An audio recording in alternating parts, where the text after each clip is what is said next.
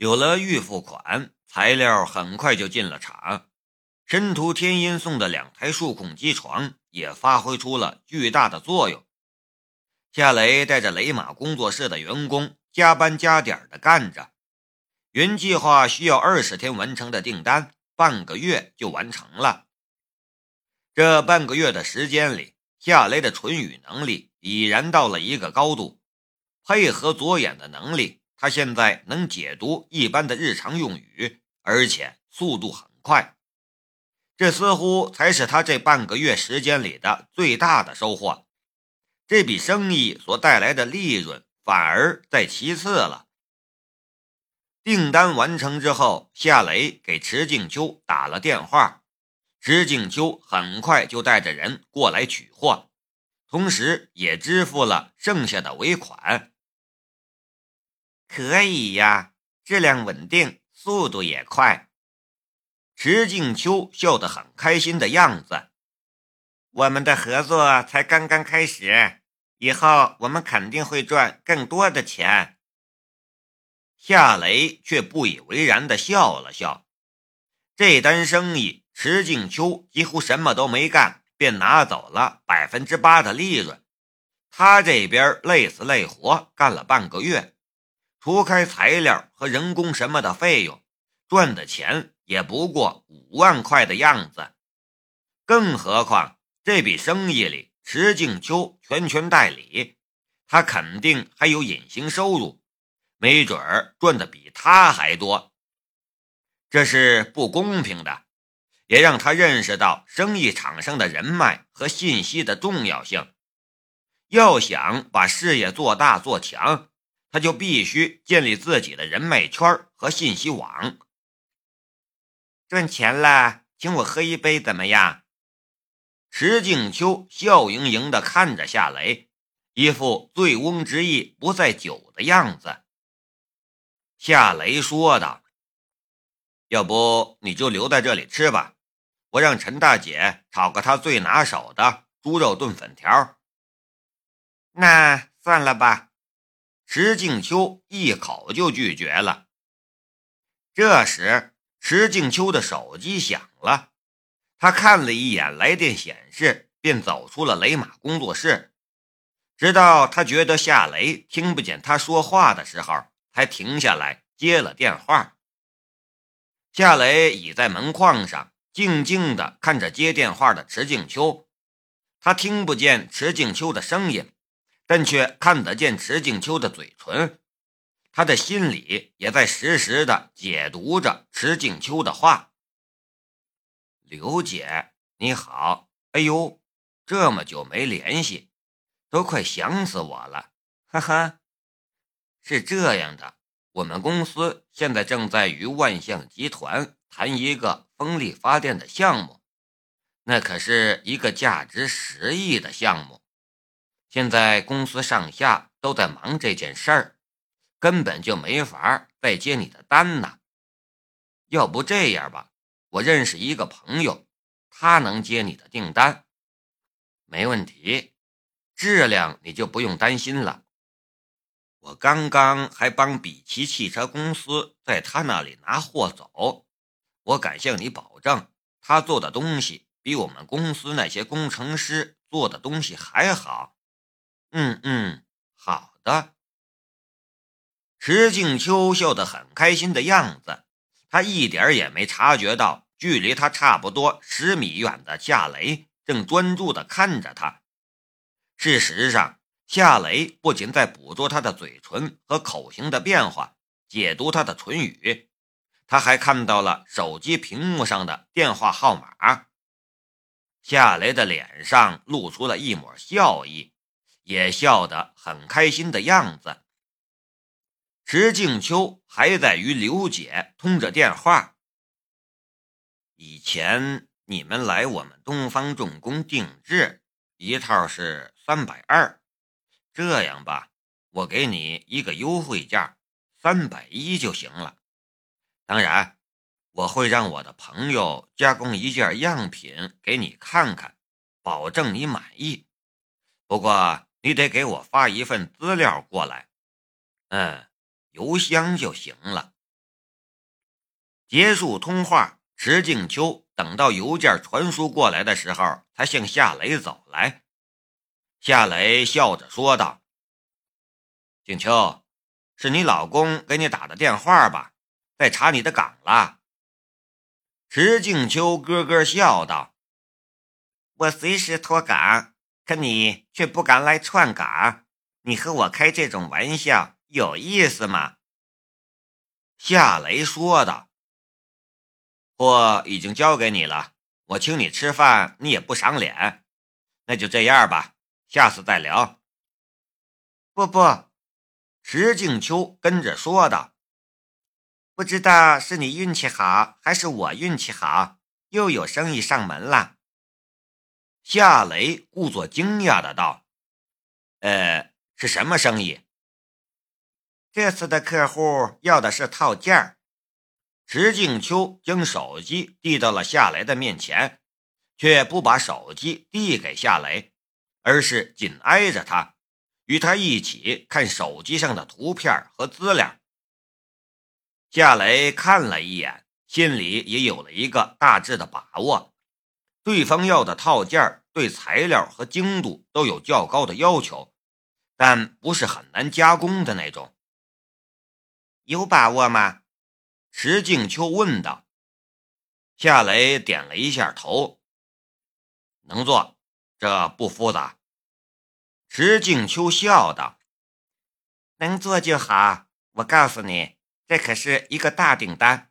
刚才我已经和客户谈了一下价钱，我费尽口舌才争取到了一个好价钱。多少？二百六。”石静秋说出了一个价钱，接着又激动地说道：“雷子。”你亲自动手加工一套样品出来，我拿去给客户看看，对方一定能满意。我们拿下这笔订单完全没问题。夏雷笑着说道：“好啊，明天午后你过来拿吧。”石静秋说道：“好，我现在就把资料传到你的电脑上去。”看着池静秋走到他的办公桌前操作电脑，夏来的嘴角浮出了一丝冷笑。妈的，人家给三百一，你隐瞒了五十下来，回头我还要给你百分之八的提成，你吃了东家吃西家，胃口未免也太大了吧？池静秋很快就完成了操作。他回到了夏雷的身边，搞定了，我把资料保存在你桌面上了，你再看看，然后赶紧加工一套样品出来。”夏雷说的。放心吧，我做事儿你还不放心吗？你踏实，我就喜欢你这一点。明天见。石静秋拍了一下夏雷的腰，然后摇曳着他的翘臀。往他的大众 CC 走去，随后他开着车，领着拉货的轻卡车驶进车道，快速离开了。马小安凑了上来：“雷子，这娘们儿够骚啊，不过她的指甲太长了，每次都抽百分之八的提成，我们没什么油水可捞啊。”夏雷说道。他捞不了多久了，马小安跟着笑着说：“我看他对你好像很有意思，要不你使个美男计，牺牲一下色相，让他少提点成。”去去去，一边待着去！夏雷笑骂了一句，马小安却很认真的样子：“呃，要不我上也行，为了我们的工作室。”我来牺牲色相。夏雷拍了他一巴掌。不要开玩笑了，我跟你说正事儿。顿了一下，他说道：“晚上你带小红他们去吃饭，另外提前给陈姐他们支付这个月的工资，每个人加上两千的奖金。”马小安伸出了一只大拇指，仗义。然后。他又看着夏雷，你不去吗？夏雷说道：“我要见见池静秋联系的那个客户。”马小安顿时愣了一下。池静秋那个女人那么狡猾，她打电话都离你十米远了，你连那个客户姓什么都不知道，你怎么去见人家呢？夏雷笑了笑：“这你就别管了。”我可不喜欢沦为替池静秋赚钱的机器，我们始终得找到我们的长期客户。呃，行，我会跟大伙说清楚的，这事儿很重要，大伙儿也会理解的。又聊了几句，夏雷便参照池静秋所留下的图纸和参数加工样品。马小安领着陈阿娇等人去餐馆庆祝第一笔订单完成。他们离开之后没多久，夏雷也完成了样品的加工。他带着样品也离开了雷马工作室。路上，夏雷拨打了他记住的那个手机号码，对方的手机铃声只响了三声，对方便挂断了电话。陌生号码。很多人都不会接听。夏雷微微皱起了眉头，不过他没有气馁，他再一次拨打了那个手机号码。这一次铃声响了八声之后，对方接听了电话，是个女人的声音：“喂，你是谁？”夏雷轻轻吸了一口气，用客气的语气说道：“请问？”是刘姐吗？对呀，我是。你是谁？对方却一点都不客气，语气里还透露着不耐烦的味道。夏雷说道：“我是池静秋的朋友，他让我来给你送样品。你现在方便吗？”原来是这样，我在家里，你把东西拿我家里来吧。